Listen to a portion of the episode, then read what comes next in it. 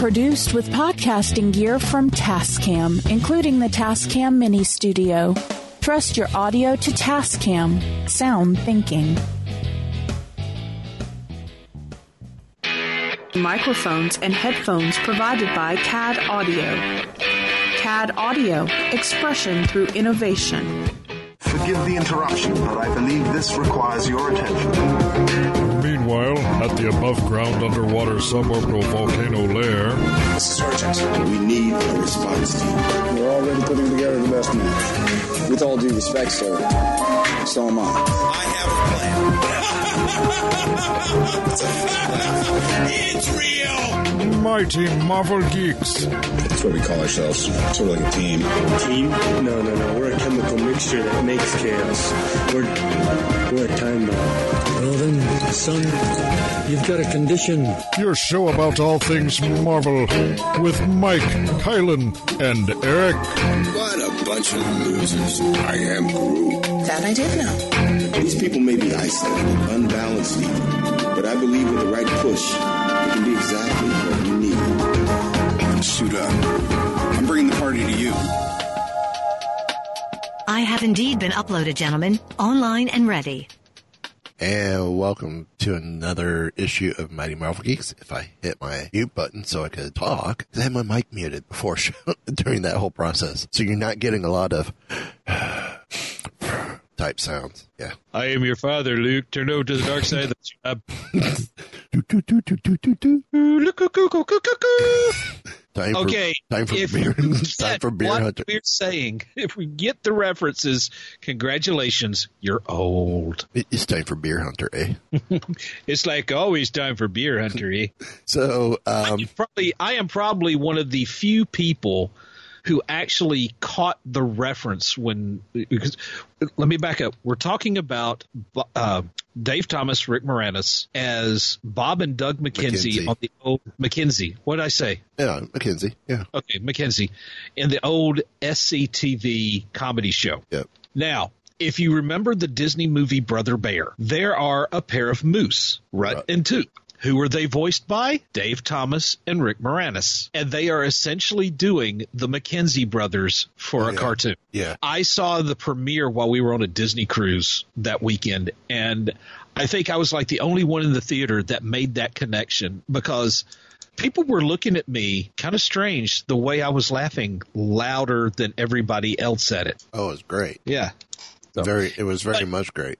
Anyway, voices. Anyway, we're not talking about Brother Bear. We're talking about something else, because there's a little movie that comes out this weekend. True. Well, the voices you're hearing, if you didn't know, is Eric and Mike. Uh, Kylan. You're not the McKenzie brothers. Kylan has decided to go see Avengers: Endgame on the night we're recording, which is a Thursday, because, yes, I understand he's getting the fan event swag, which I get it. I would, too, if I was able to. So, um... I don't so know. Are you going to try to see it this weekend? No. I okay. I have early shifts at work at the moment, knock on wood. Um, Why are you knocking on your head? Because it's wood. Okay. Um, but the earliest I would get home, the movie starts, and the next movie showing, there's no way Zoe would stay awake. I probably okay. wouldn't stay awake either. Okay. I am going to – Mike and I are going to try to see it this weekend. So hopefully by the time this you hear this, by the time you're hearing this, you know, we yeah. have seen it. So the way it looks right now is probably going to be next week before we see it. Okay. So I just want to, I, I just want to say, because this is going to come up later in the show. mm. ah, sorry. No, that, that something else was about to come up. Ooh, ow, that hurt. No sign of unusual brain activity. Thank you, Thirsty. I appreciate that. Love you, babe. But I'm just going to say Hydra. That now you're just being mean. Just kidding.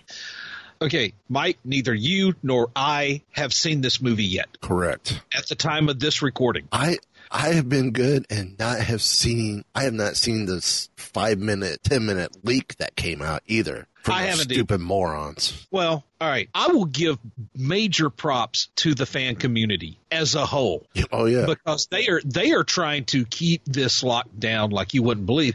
And every Facebook group that I'm in that has even any kind of remote connection to Marvel, I mean, Disney groups, pop culture groups, uh, movie groups, just whatever, they have always they have all said, you know, every single one of them, it's like, hey, we don't allow spoilers in here.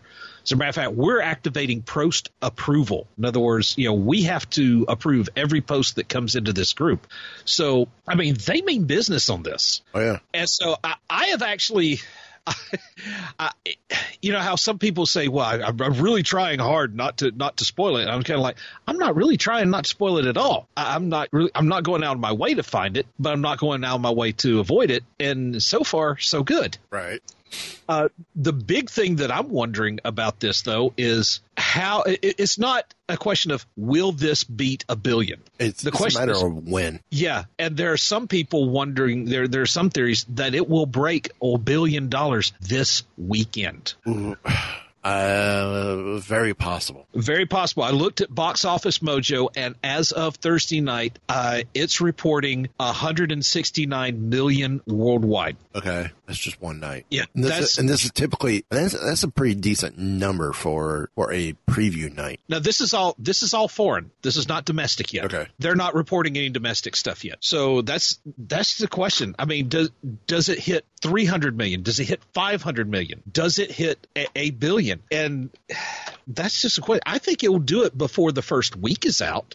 Right. I don't know if it's the first weekend. Now, one thing I do know is that this is supposedly Stan Lee's last cameo. Yes. Well, before that, I just saw this come across on Facebook from our guest from a, a week or two ago, Mister John Anderson. Uh, he's saying it's time once again to play everyone's favorite game, Where's Brother John? I'm not sure if I made the cut, but we're about to find out. This makes Marvel film number five I've had the pleasure of working on. Have fun tonight, kids. Never know where I might turn up. Ha. Wait a minute. Avengers Endgame. No, no, no, no. He said five. Yeah, I thought this would have been four. Is we, he had snuck in another M C U movie while we weren't looking. What would be the movie then? Far From Home. Could it? Now, I did. I, I was curious about this before the uh, before we started recording.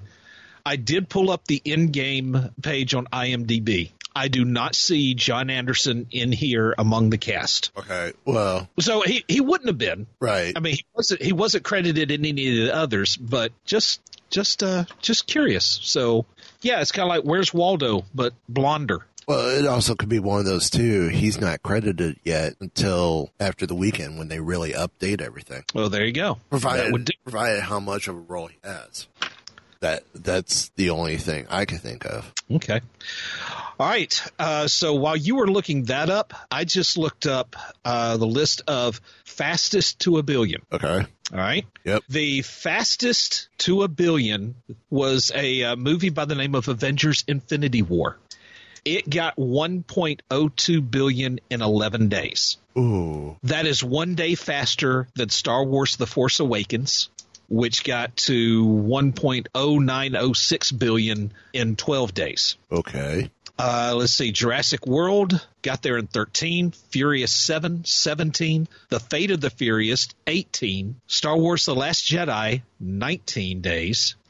Uh, by the way, that's tied with Avatar, Harry Potter and Deathly Hallows, and the first Avengers. Interesting. So, yeah, I think Endgame is going to uh, – I think it's going to set the record. It's very well could. Now, you mentioned something about this being Stan Lee's last cameo. Yeah. Um, apparently, Marvel, the M C U um, – trying to remember who exactly is doing this, but the M C U is Marvel Studios is looking at doing a cam a behind the scenes video of every cameo he did. That is so stinking awesome. Yes. Uh, I mean, for the de- for decades, the man put put out content that resonated with countless comic book fans. Then in the decades that followed, there were adaptations of his creations that translated to the big screen. Now we have one film coming up that will be the very biggest movie of, of all time, and it couldn't have happened without him. Now, we've talked about all the cameos over the years that he's been in, the cameo, which to me, the best cameo is the one that was never done, and that was while they're all playing in the game of lift Thor's hammer, he needed to come in in the custodial outfit, dusting, pick up the hammer, dust underneath it, put it back down, and have everyone in the room look at him like, okay.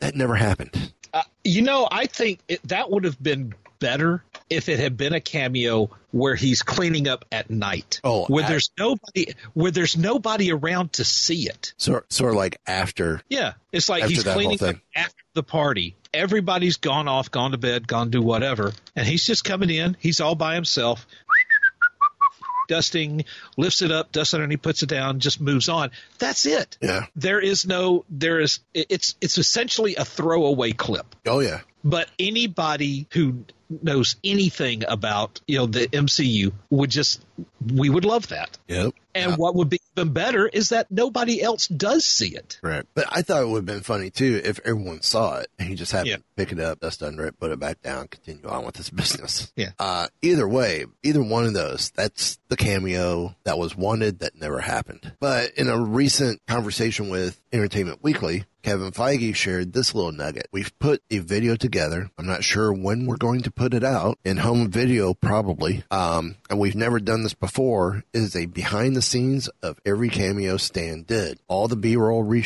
we shot and his stand-ups there. And his passing was very emotional to us, but it all suddenly came back to me last week when I was watching it. So can we say bonus feature that better appear on every single freaking copy of Endgame? Well, look at it this way. If it's not on every single copy, it will be on YouTube. If it's not on every single copy, well, and I have like, and I like, have to pick and choose things because I have to choose which which store to get it at. Yeah, Mike Smash. That to me, I just I have no. I have no tolerance for that. It, it's kind of like, no, it's kind of like playing which child is your favorite. Yeah. It, it's like you're forcing you're forcing the customers to choose which bonus material you're going to pass on. I, I'm a bonus material junkie. You and me both. I right now tend to go more towards Target than I do anyone else. Now, cool. You want the still bo- steelbook version? Fine. What does that mean? Your your case is a steel case. Your your Blu-ray case is made out of steel. Cool. There's people into that. Awesome. It's a giant Altoids box. That's what it is. Do that. Maybe do, oh, you want a special exclusive cover from Walmart? Cool, do that. All the bonus materials should be on every disc no matter what. Make other things exclusive to the different stores to make you go, oh, I want to get it here because I really want this action figure instead of the steelbook cover, instead of this type thing. Yeah. That's what should be done. Um, now, he didn't specify when or where, but given how big Endgame is going to be, um, it could be there as well. It, then again, if Lee has his final M C U cameo in Spider-Man Far From Home, then likely it will hit at there as well. So in short, keep an eye out. I'm thinking yeah. even if he's in, has a cameo in Far From Home, I would say the appropriate movie for him to have, or the appropriate film for this to be a part of, should be Avengers and, Endgame. It, you're right. I agree with you. So that that's so. that's all I got to say about that. Okay. All right. So as we said at the top of the show, Mike and I have not seen Avengers Endgame as of time of this recording. What's this Endgame movie you're talking about? Uh, just a little something that was thrown together at the last minute. You know, real low budget stuff. Uh, I hear Roger Corman was involved. You, you heard Howard the Duck was involved? What? Uh, yeah, close enough. Okay. Okay. So we uh, we started bouncing ideas around ourselves. It's kind of like, what kind of things would we like to see in this movie, that we hope to see in this movie? And these are some of these things that we, we have talked about this in previous issues here on the show.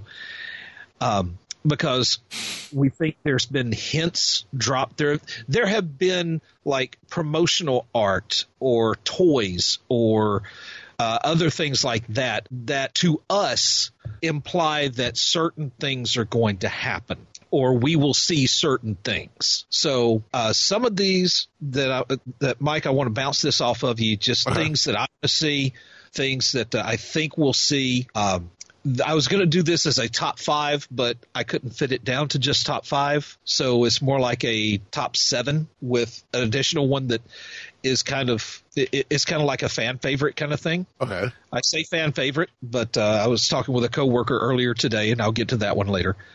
Uh, so here are the things that I want to see in this movie, and hopefully Mike wants to see some of this as well. Okay, first and foremost, Professor Hulk. Yes, yes. If not we Professor have, Hulk, Mister Fix-It. Yeah, but I think we have seen a progression towards it. Yes. I've said this before because – You know, you know the the first Avengers movie, Hulk was was very was barely articulate. Was very was, he was very more primal, very much uh, animalistic, primitive. Right. He was a bit more. He was it's it's like an infant, almost a toddler in the first Avengers, and he gets to be a little bit more. I don't want to use the word human, but. Um, He's a little less primal in Age of Ultron. Yeah. Um, you see a bit more of of Banner's intelligence coming into play. I, I I think a lot of that comes in part, too, with Widow and the relationship between those two. Uh-huh.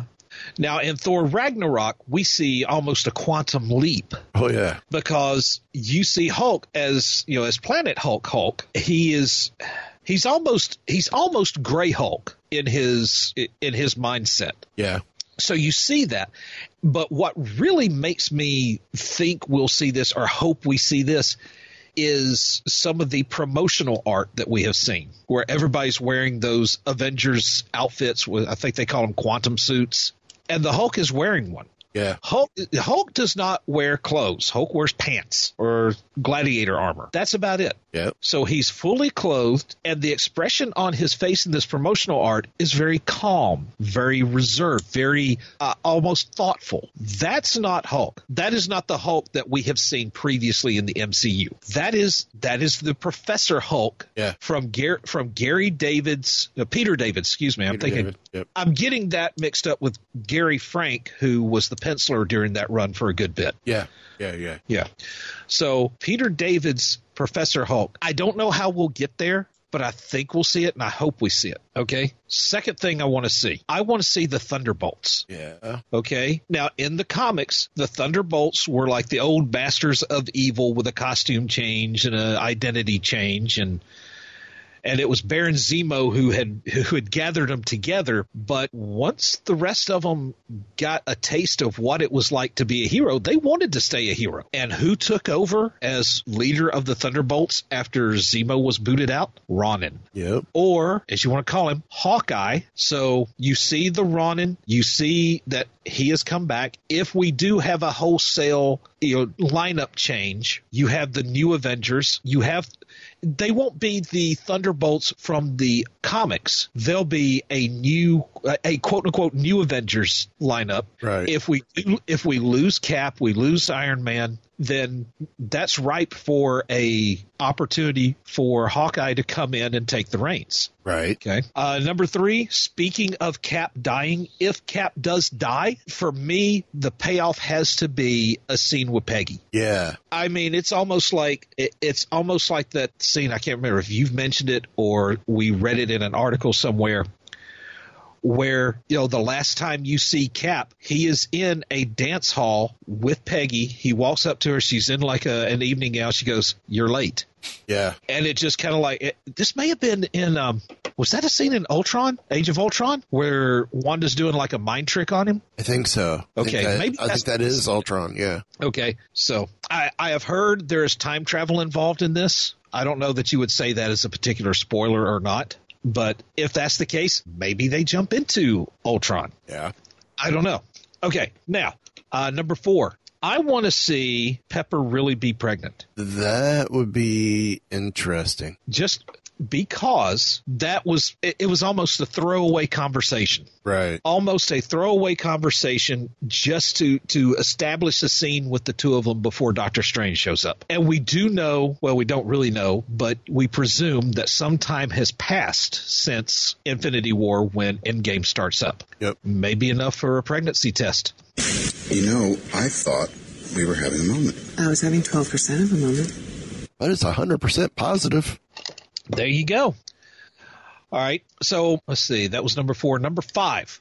Uh, I was actually talking with a coworker about this. Her name's Meredith. Hi, Meredith, in case you're listening. Um, I was talking to her about this, and I said, you know, what would, what is one thing that you would like to see happen in Endgame? She goes, that scene where the Green Lady died. I said, Gamora? She goes, yeah, that's her. That was so sad. I wish they, I hope they undo that. So, and, and you know, she she's kind of right. Of all the death yeah. scenes, and I'm including the, the turn to dust scenes. Mister Stark, I'm not feeling so good. Yeah, that may have been the most emotional, but Gamora's death scene was pretty, I, I would say it's it's at least a one B or a two. Yeah.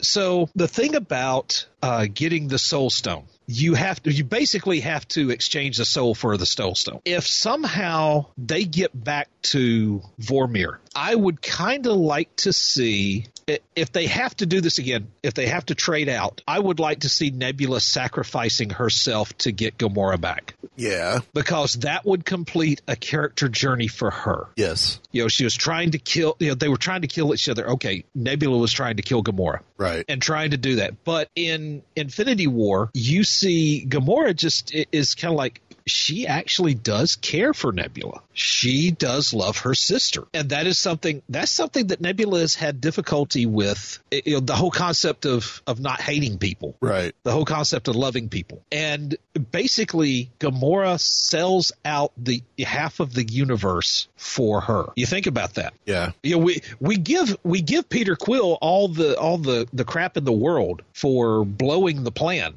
But if Gamora Uh, see, Thanos would not have had the Soul Stone if Gamora hadn't caved in. True. So I think that would be a – it would be sad as all get out, but that would be a wonderful, heartfelt moment to where she says, all right, sister, I'm Zach, I'm doing this for you. Yeah. Uh, it, it may be a little morbid to say that, but that's kind of where I'm at. Okay, number six. Again, time travel is, is bandied around. Uh, maybe they're going to try to get stones before Thanos gets them, or they're going to try to get copies. I don't know. It, it duplicates somehow. Do you remember on the Forge World with Eitri Dvorf? Yeah. There was a second gauntlet, whether it was like a model or if it was just like a prototype or whatever. There was a second gauntlet. Yes, there was. One of the Lego sets that are coming out to tie into Endgame has a lab. And what is in this lab? A gauntlet. I want to see dueling gauntlets with this. How cool would that be? That would be very cool. Now, maybe maybe there are duplicates of the soul stone, of the uh, the the Infinity Stones in the Quantum universe. Maybe they hit through alternate realities and they bring in the stones from other realities, other dimensions. Can you imagine what kind of showdown would get with Thanos with his, and I'm just going to point out Tony. Yeah. Tony with his, Thanos with his. Would that not just be Fifty Shades of O M G R? Awesome. That would be incredible. Uh-huh. That would be absolutely incredible. So yeah, I'll laugh my head off if that's what happens. If any of this happens, because I am literally flying blind on this, just going based off of things that we have seen up till now. Right. But the last one, and, and this is just a, a, a beat for me. I want to see Rocket find out what a raccoon is. Yeah. I yes. mean, very, very and, much. That's, that's one I, I definitely want. In the three movies in which we have seen Rocket, he has stated he doesn't know what a raccoon is. Yeah. They, they call him rodent. They call him rat. They call him rabbit. Yep. They called him trash panda. One of my personal favorites. Yeah. He goes, what is that? Is that good? I just I just want to see him looking at a screen, a computer screen, with a picture of raccoon, and he goes like, huh, so that's what those are. Yeah. So those are the things that I would like to see, that I hope to see in this movie. And I will, and I'm going to save this list so we can come back at a future date after all three of us have gotten to see it. Yes. Yeah. And we can just kind of like compare notes. What did we, you know, did any of these pan out? Yeah. It, it, it will definitely be interesting. Yeah. Well, other interesting news is um, Spider-Man. And this is kind of a no-brainer, but it's been touted for a while that the final piece of Phase four or Phase three is Avengers: Endgame. But Kevin Feige has confirmed in a new interview that Spider-Man: Far From Home will be the last in Phase three. Again, something we had pretty much almost no-brainer. We kind of expected it. Um, instead, the film is being dubbed as a Phase three epilogue. It's the end of the third phase. You're the first person I told that to. Uh, this was at in some interview he had with a news outlet in Asia. As previously indicated, Far From Home will kick off almost immediately after the events of Endgame. Well, this is first that we're getting a timeline of when mm-hmm. that's taking place. Which you kind of figured right. would happen, but that just guarantees that Nick Fury and Peter, at least those two, they come back from the dust. Right. Now, this move allows Marvel Studios to do their big four, their big Phase four presentation later this year, announcing their plans for the next five years like they did in twenty fourteen. Hmm. Let's see. When would be an ideal time for Marvel to announce their big Phase four presentation? Do tell. It's not going to be in July at San Diego Comic-Con because I don't believe Marvel will be there. There because in August is D twenty-three. I That's bet, when a lot of big things get announced. I bet you it's going to be D twenty-three. If this was next year, I would say, yeah, it's being announced at Comic-Con. No, D twenty-three. That's well, what's going to happen. San Diego Comic-Con, I don't want to say it's losing its luster, but it tends to get... If a convention could ever get too big, it's it's no longer Comic-Con, it's CultureCon. Yeah. So if you really want a major stage, I won't say all to yourself, but pretty much to yourself, I would do it at D twenty-three more than I would Comic-Con. All right. See, I think I think C two E two in Chicago has it has it written out best, mm-hmm. and it covers the name of their show perfectly. It is Chicago Comic and Entertainment Expo. Yeah. And that's what these are all turning into. They're comic and entertainment expos. Yeah, because, and this is something I just, back when I first started doing cons, my very first convention was uh, in ninety-four in Detroit. It was the first one that I appeared as, as well, it's not really a vendor, as one of the publishers, because the Dagger had a booth there. Right. I, re- I I loved it to death because I got to meet so many people, got to have so much fun, got to talk to so many people, and got to see so much aside from that. And then you get to things like, I'm going to use Celebration from a year before last as as an example. It's gotten so big, there's no chance you'll see it all. Right. There's no chance you can experience it all.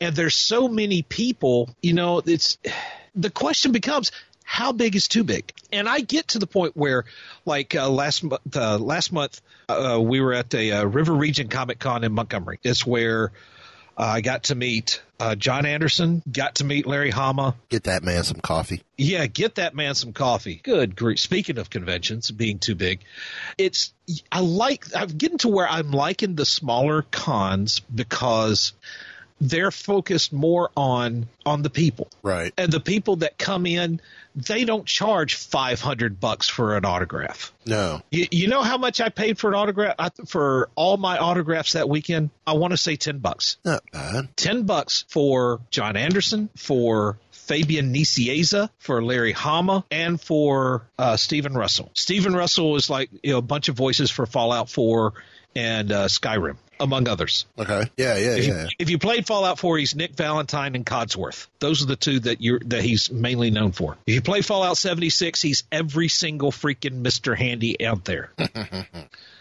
So, yeah, I, I love the cons like that more because it's more of an experience for people who just enjoy going. Right. That's not to say I don't enjoy things like Celebration or uh, you know, Comic-Con or WonderCon or whatever. See, I would say Celebration's a totally different beast than most other of your cons. And this is this is me having done many cons, and you know, I've I'm a veteran of three Celebrations. Um, to me, there's nothing like like a Celebration at all. Okay, I mean, it's, it's, it's just a totally le- leaving the Celebration. I don't know if if you felt this way after your first one, um, but for me, the leaving leaving Celebration is one of those. It, it's sort of like when you leave a family reunion, and it was a good time had by all. I don't get the. I, I did not feel the family thing. I did. I did feel like a, a good time was had by all, and maybe Celebration is not a good uh, a good example in this because it, the people who go to Celebration are. I saw a lot of fans just going to see the other fans. Yeah. I mean, they were to celebrate celebrate each other. Yeah. And that that is something that I liked in the smaller cons as well. So, yeah, I, I'll give you that one. I'll give you that one. But and, and maybe it was just because it was my first Celebration. It was overwhelming. It's and, and that show, I mean, I, I will say I was lucky. The, the previous two weren't that massive. Mm-hmm. I mean, this show, uh, the, the show we went to was double the first one I went to in twenty ten. Okay. So, I mean, yeah, I definitely got to understand where it's overwhelming. Yeah. So, and that, that may be where my how much is how big is too big yeah. argument comes. Now, to continue on with Spider-Man. I'm um, sorry. No, it's, it's fine. I have derailed. Hey, again. It's a great conversation. Um, now, uh, along with this, it has also been said, too, that Spider-Man Far From Home is being moved up from July fifth to July second. So, trying to get it out there before the fourth of July weekend. So, launching it on Tuesday as opposed to the first Thursday is, um, it's going to be helpful. I think so. I think so. I think because, and this is something I really didn't understand about releasing on a holiday weekend. July the fourth is not a movie weekend. No. Memorial Day, yes. Christmas, yeah. Yes. Thanksgiving, yes. But July the fourth, you get outside. You you go, you barbecue. You you go to the lake or to the pool or or, or just out somewhere. You're not going to – you don't normally spend July the fourth in a movie theater. Right. So – yeah, I think that's. I think it's a little bit of a boost there. I think that is. It is smart on Marvel's part. Yeah. Marvel, Sony, whoever made the decision. I think that's probably about the best decision you can make on that. Yep. So um, that's pretty much it. Yeah. Uh, speaking of making the best of a bad decision. that's that's pretty much an awkward uh, awkward segue. Are, are, are you trying uh, to give us a gift? I'm trying to give you a gift, or or maybe take a gift away, depending on your point of view. Indian giver. Yeah, well, there is a decision that has been made at Fox uh, that affects The Gifted. There will be no season three, according to a new update from The Hollywood Reporter. Uh, yeah. This uh, is the report outlines twentieth Century Fox Television, which now exists under the Disney umbrella, uh, basically says that uh, Fox has opted not to renew The Gifted for a third season.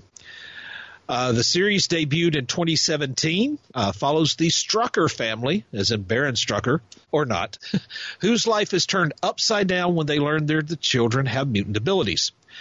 Uh, the Struckers soon become part of an underground network of mutants. Uh, quote, we really tried to hammer out that they're not much different than you or I, and that hopefully their experiences are relatable to the audience, that they'll go through things that are relatable to the audience. Uh, this was uh, producer Derek Hoffman, uh, who had previously told comic book dot com.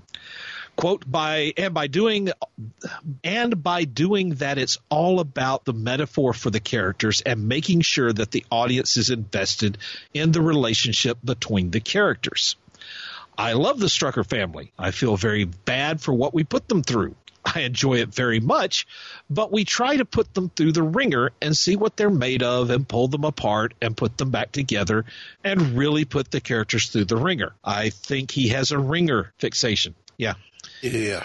Now, uh, Deadline is saying, quote, there is a chance that the series could find a new home uh, either through, through Freeform or Hulu or, you know, I don't know, maybe even Disney Plus. We don't know.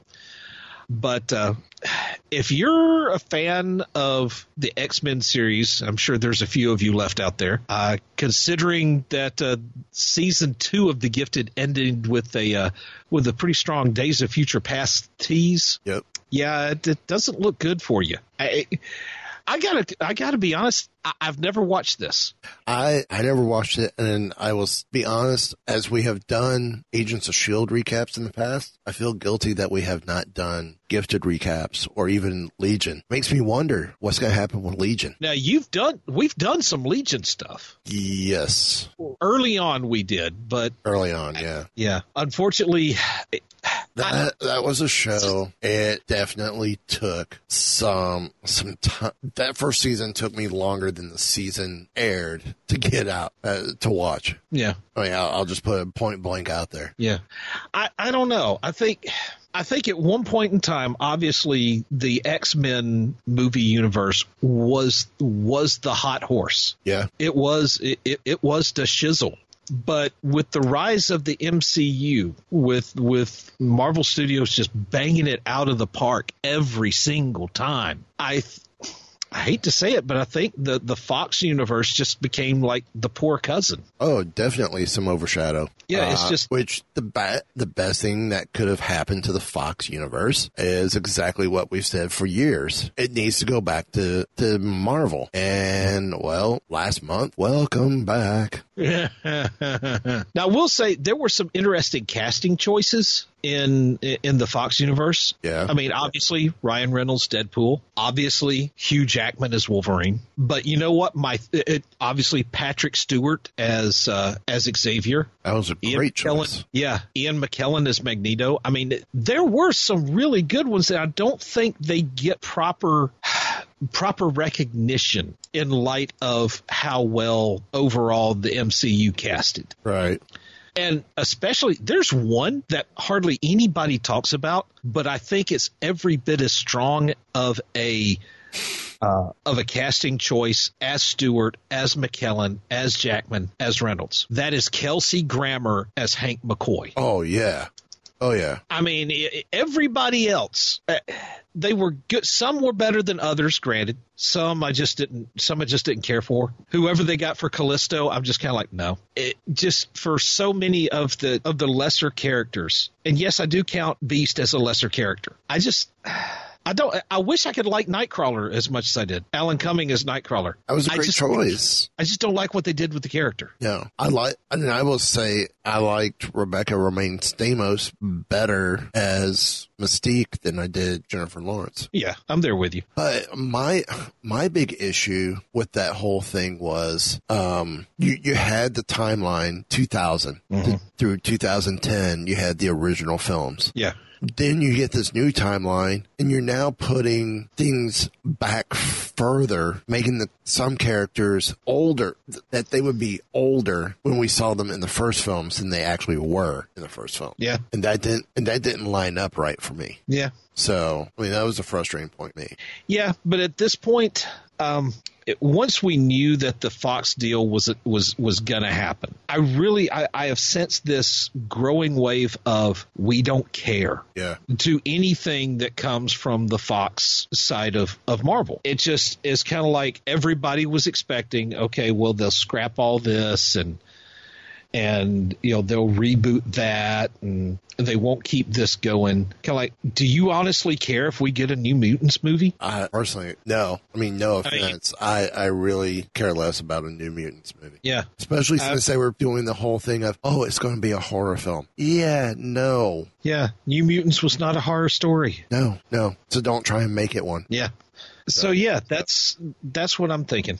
I, I just, I, if you are a fan of the show, I am sorry for you. Not that you are a fan of the show. I'm not sorry for that. I, I'm sorry that the show that you liked is coming to an end. I'm so, I, I'm sorry when that happens for any show that people like. You know? I agree. I agree. Hashtag Firefly. Yeah. Hashtag but, superhero show that uh, oh Michael Chiklis was a part of on A B C. Um, One Normal Family, I think it was. Something like that, yeah. Uh, I thought that was a great show. Okay. I loved it. It was building perfectly. But um, but speaking of shows, apparently there is heavy rumor that Marvel is developing a Hulk, She-Hulk series, uh, most likely for Disney Plus, and most likely Mark Ruffalo, Mark Ruffalo is expected to star in. However, the project will shift focus onto She-Hulk, as we're told Ruffalo is almost done as Hulk slash Bruce Banner. Even more why we should get Professor Hulk. Um, so, first of all, we know that we now know Banner's going to survive the events of the Endgame. Uh, it sounds like Ruffalo is still looking to bow out of the franchise sooner than later. Um, and, of course, the fans have been waiting for Jennifer Waters. I mean, we've said, hey, give it to Shonda Rhimes, then Agent Shield has a better chance of survival on A B C. Yeah. Um, when I mentioned that last week on Weeby Geeks, Derek said, no, no, no, no, don't give her a comic book character ever. Okay. Um, now, the question is, how is this potentially possible if Hulk still holds some claim on the Hulk um, and its franchise, such as why we haven't had any solo films since two thousand ten? Which I wonder, Marvel had to put out a Fantastic Four movie or an X-Men movie once every seven years to keep the license. Yes. I wonder what the deal is with Universal. We're going on nine years. I don't know, but you know what? They're getting around that because they're saying Hulk and She-Hulk. Right. So that makes me wonder. But She-Hulk, okay. now, Mar- She-Hulk supposedly was still under Marvel or Universal control license-wise. For Solo? Yes. If you've got one Hulk Hulk and the other Hulk in the same thing, it's not really a solo, is it? True. So if I've got two characters that are under contract to somebody else for solo movies, wouldn't you decide, hey, I'm going to put them together, well, and boom, it's no longer a solo movie? I wonder if the loophole is... as well, um, whatchamacallit, it's T V streaming, not big screen theatrical release. That's possible too. So um, that's all we know at the moment. Uh, they could explore her status as a lawyer, could be a procedural route, um, you know, more of that procedural type feel. Uh, or they could borrow from Deadpool and have her dive into the fourth wall breaking tendencies as the comics. Either way, hopefully we'll know more about this in uh, in the months yet to come. Yeah. Now, one of the things that I have liked in previous She-Hulk series that I've that I've read is that she does that. It's not a totally serious tone. Right. I mean, it's yes, there's there's action. Yes, there is drama, but there's also the occasional wink and a nudge. Yeah, very much so. Yeah. So. so. So, it's about that time. What time is that? Here are the picks of the week. Thank you. As Just if I kidding. didn't know. What? Okay. Who who put the sass in Thursday? That's all I want to know. I don't know. Uh, Kylan. Kylan. I, I bet you it is. No, she's, she's sassy. He ain't here. Oh, uh, is that the problem? I, I think what it is, he he put he he dialed up the sass because he knew he wasn't going to be here. Yeah, yeah. I am one of the most powerful computing systems on the planet, and this is how we are spending our time together. I think we need to, I, I think we need to just move along before uh, I think so. Before I end up saying something about Thursday, I don't want to say. You I'm know, not a schwaffle. Apparently, she's a mind reader. There you go. She has E S P N. How do you spell that? I'm totally blanking. nine one one. Now, what we're going to do here, normally we have it, we have three of us and we each pick three, and one person has the Marvel Unlimited pick of the week. Well, we're just sharing the load here completely. Oh, yeah. So we've got so we each we're each picking an extra uh, pick this week, and we're both doing a Marvel Unlimited pick this week. So Uh, if you are a subscriber to Marvel Unlimited, hey, you get a bonus this week. How cool is that? Very cool. Thank you. You're welcome. I'll tell you what, I'll start us off. with the picks of the week. Uh, I'm going with Marvel Tales Avengers number one. Earth's mightiest heroes charge into action as we celebrate the eightieth anniversary of the House of Ideas with the era-spanning Marvel Tales. I'm liking this idea. I really am. Uh, this anthology series shines a spotlight on fan-favorite characters, features timeless stories, and highlights some of our most impressive talent from the past eight decades. First, the Old Order chargeth for the very first time in Avengers number sixteen as the original team gives way and Stan Lee and Jack Kirby assemble Captain America, Hawkeye, Scarlet Witch, and Quicksilver as Cap's kooky quartet. Mm-hmm. Well, and, and then one of the greatest comic stories ever told, Ray Thomas and John Buscema introduced the most enigmatic android of, of all in Avengers number fifty-seven, Behold the Vision. Finally, in Avengers number two sixty-four, crafted by Roger Stern and Buscema, meet the new Yellow Jacket, who's about to feel the full sting of the wondrous wasp.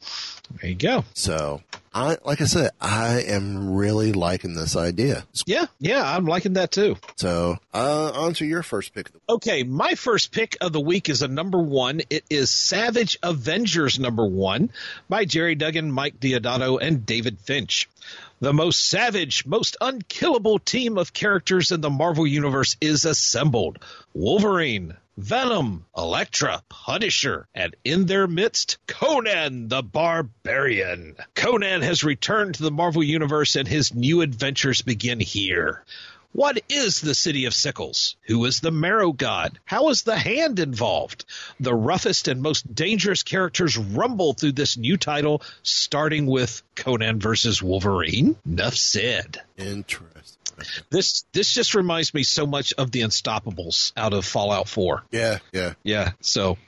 Uh, yeah, any, plus anytime you bring Conan into a supergroup, I'm loving it. Well, my second pick of the week is Spider-Gwen, Ghost Spider number eight. Making a dent in the criminal underworld has painted a target on Spider-Woman's back. With her secret identity revealed, Gwen Stacy will find that the people she cares about most in the crosshairs. Uh, sounds like there was a word left out by the intern. Um, even if she can save her loved ones from the criminals of Earth sixty-five, Gwen will still be a target herself. Okay. So on to your second pick. My second pick of the week is Cosmic Ghost Rider Destroys Marvel History, number three of six, by Paul Scheer, Nathan Stockman, and Gerardo Sandoval. Cosmic Ghost Rider becomes an X-Man, whether Charles Xavier likes it or not. What could make the Cosmic Ghost Rider even more powerful? How about slapping some Phoenix Force in there? Wolverine's not the only guy with a sweet motorcycle in this issue. Okay. Well, my third pick of the week is Star Wars sixty-five, The Scourging of Shotoran, Part four, Her Planet Under Threat, a heroic princess battles to save it. Not Leia, is Queen Trios of Shotoran, allied to Darth Vader and the Empire. Princess Leia's plan begins to unfold, but some members of her strike team have schemes of their own. When will Leia realize just what she has set in motion? Okay, my third pick of the week. Oh, it's a coincidence. It's a number three. It is War of Realms number three of six by Jason Aaron, Russell Dodderman, Arthur Adams, and Matthew Wilson. Reclaim the realms. North America freezes into New Jotunheim. Europe becomes New Svartalfheim. Asia goes up in flames as the new domain of Queen Cinder and her fire goblins. Ulick the Troll lays claim to Australia, while Amora the Enchantress raises an army of the dead in South America. Africa falls to the angels of heaven, while Roxxon Oil drops its stakes in Antarctica. Midgard now belongs to Malekith and his allies. The Avengers' last hope lies in a series of suicide missions across the realms, starting with the rescue of Thor, last seen surrounded by an army of frost giants in Jotunheim. Okay. Well, my final pick is Star Wars Age of the Rebellion, Han Solo number one. The Scoundrel's Code. After helping destroy the Death Star, Han Solo is ready to cash in his reward and return to life as a scoundrel. But when Luke Skywalker, Skywalker asks for one last favor, Han gets pulled into a rebel mission that may wreck all of his plans. Co-starring Chewbacca and introducing Akko, an old friend who might actually out-scoundrel Han himself. Uh-oh. Yep. That's a hustle right there. do, do, do, do, do, do. Sorry. Yeah, you should be. Okay, my final pick of the week is another War of Realms tie-in. It is Art of War of Realms trade paperback. And I love things like this, that and the co- the coloring books and all that. Yeah. Uh, by Jess Harold, Russell Dodderman, and more. Uh, the War of the Realms is coming. Well, it's actually here, and it promises to be a masterpiece. Celebrate the artistic splendor of the comic book event and the truly epic run that's brought the ten realms to the brink of catastrophic conflict. Feast your eyes on stunning covers, interior pages, and behind-the-scenes artwork from Russell Dodderman and the other talents that have graced the pages of Jason Aaron's Thor. They're all collected here alongside commentary from Aaron, creative insights from Dodderman and his fellow artists, and a special focus on both the Odinson and Jane Foster Thors, each of the ten realms, and the evil fiend laying siege to them all, Malekith. It's the Art of War as you've never seen it before. Interesting. Well, like we said, we got two picks, two Marvel picks of the week, unlimited picks. Can't talk. Um, I'm going to go first. Um, okay. I'm going with Incredible Hulk, number four seventeen. Uh, this came out in May nineteen ninety-four. Uh, writer was Peter David. Uh, our editor-in-chief at the time was Tom DeFalco. Uh, cover artist, uh, cover artists Gary Frank and Cam Smith. Uh, of course, they also worked on the insides as well. A uh, little brief synopsis. Hulk plays a visit to Doc Samson after upsetting experience. Samson's about to tell him that he is planning to leave because Bruce won't allow him to help. Meanwhile, later, the Hulk joins Rick, Marlo, and Betty at the airport where they're waiting on the arrival of Marlo's mother, Elaine. They're shocked to see that Missus Chandler is a much shorter woman than her vivacious daughter. Uh, to move on, um, back at their home, Betty, Marlo, Elaine, and Atlantia, Atalanta, Atalanta uh, are waiting arrival of the other women attending Marlo's bachelorette party. Uh, they're soon joined by She-Hulk, Invisible Woman, and Elijah to get the night's festivities started. Meanwhile, across town, at the Veterans Hall, Rick's bachelor party is in full swing. As Hulk's allies, superheroes, and superheroes converse with each other, members of the Teen Brigade spike the punch. Suddenly, the party is crashed by a costumed woman calling herself a Cadis. I have no idea. Yeah, um, but apparently hired by Captain America for the party. Cap thinks she's a hired that he hired a magician, but is quickly horrified to discover she's actually a stripper when she tries to, when she ties Rick to a chair. Um, Hulk tells Cap not to let Betty not to tell Betty about this, wondering what she would think about the object object objectification. Thank you of the human body. Um, meanwhile, I love this part. Meanwhile, uh, the party is crashed by some armed gunmen who have come to rob the paper. Patrons. This is a mistake choosing since it's no this club this night is full of female superheroes. Meanwhile, Rick's party quiets down for the screening of a pornographic film. After the, film. After the Vision uses his powers to fix the projector, they're all surprised when the woman in the film turns out to be Rick's bride-to-be. You should have pointed out, I think you skipped over that part, that while they're like going, holy crap, this is a stripper, we better not tell Marlo. Where are the girls? They're at a male strip club. Yeah. Um, now, while at Fantas- while at Four Freedoms Plaza, the Impossible Man shows up to find the place deserted. Finding an invitation to Rick and Marlo's wedding, the Impossible Man believes that his invitation must have gotten lost and plans to show up anyway. Okay, to give a little bit of backstory, he chose this one as his Marvel Unlimited pick because of what I picked, which was the very next issue, which is the Rick Jones, Marlo Chandler wedding issue. Mm-hmm. Incredible Hulk, number four eighteen from June nineteen ninety-four. This one is one of the ones that uh, that I I picked this up before going to a convention in Oakland back in ninety-four. So this I read this on the plane multiple times because it was a long flight. But this is one this is definitely one of my favorite Hulk issues because the Professor Hulk, one of my favorite story arcs of all. And actually, this issue is probably one of my favorite comic book issues of all time. But one thing that I noticed when I, when we were picking out our Marvel Unlimited picks tonight, it's uh, it occurred to me that I had not read the issue before it. So there is a scene where Rick is yelling at Marlo for, you know, for being in a porn movie. It, well, basically, it was the shock of him going to a stag party, finding out the stag film had her in it. I thought that all, all that stuff just happened off camera. But no, it actually happened on camera in the previous issue. And also, during the wedding, all these other characters show up at the wedding. Like, uh, you've got uh, you've got Rom, the space knight. You've got... Uh, The Wizard, the Absorbing Man. You've got uh, you've got Adam Warlock. You've got Drax the Destroyer. You've got uh, all these other characters that you figure never would have shown up. But as it turned out, the Impossible Man not only showed up, he invited all of them too. Yeah. And and two of my favorite panels of all are in this, because they quickly make up and they and, and the wedding goes off. Uh, they get over the little the little stag film thing, and there's a scene. It's, it's kind of like a mirror image. You see uh, Marlo getting dressed with her mom and and Betty and and some and uh, I think She-Hulk's in there with them, uh, getting her ready. Well, then you have Hulk and Cap helping Rick get ready. And then, you know, it's the conversation that goes on. It's kind of like, you know, unclench, Rick. I said, I, I can't do it. It's like, good Lord, Rick, you weren't even you weren't this nervous fighting Baron Zemo. He goes, I'm not marrying Cap- Baron Zemo, Cap. And Hulk's behind him going, well, that's good, because there'd be a lot of talk. Nope.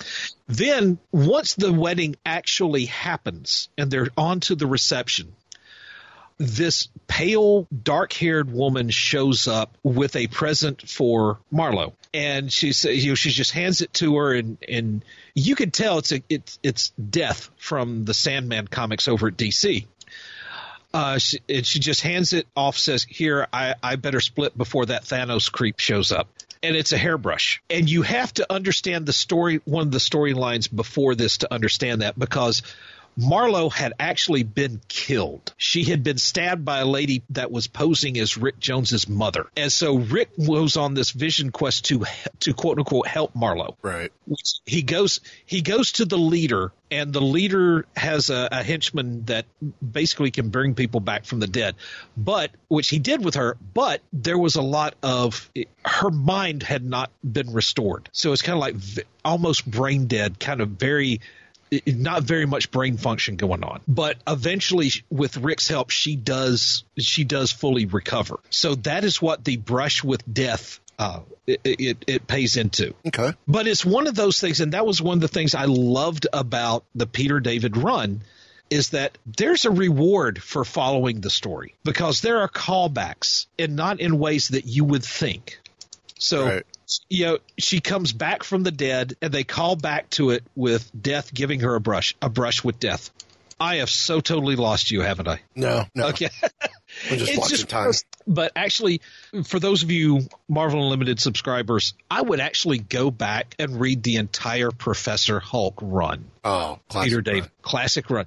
And actually, Peter David appears in this comic. He is he is the officiant at their wedding. He is the one that weds that that marries Rick and Marlo. Well, that's cool. I, I totally skipped that. He is he is the pastor. Very cool. So, well, th- that's going to wrap it up for us this week. Any quick final thoughts? Quick final thoughts. We talked about the, the Jane Foster Thor in the War of the Realms art book. Yep. And you know how she died from her cancer? Yep. Well, guess who's back is the new Valkyrie. Really? Yeah. Okay. There you go. Yeah. I don't have a problem with it. All right. I, I, I don't, because, you know, I thought that was a great, that was a great, she made a great Thor. Yeah. It's like, just how many more ways can we resurrect her and put her in something else? Well, maybe they did it right this time. I don't know. Who knows? Well, on that final final thought, uh, uh, uh, yeah. Uh, Thursday, if you would, please. Preparing to power down and begin diagnostics. Well, I guess that's that.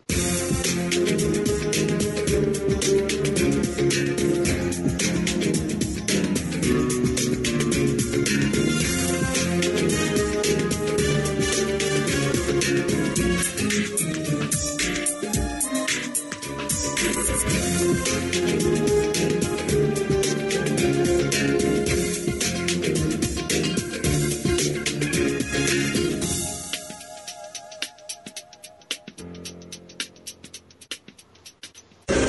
aspects of my personality that I can't control.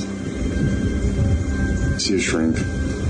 It's a little bit more complicated than that. Bruce, trust me when I tell you, I've heard them all. Not this one.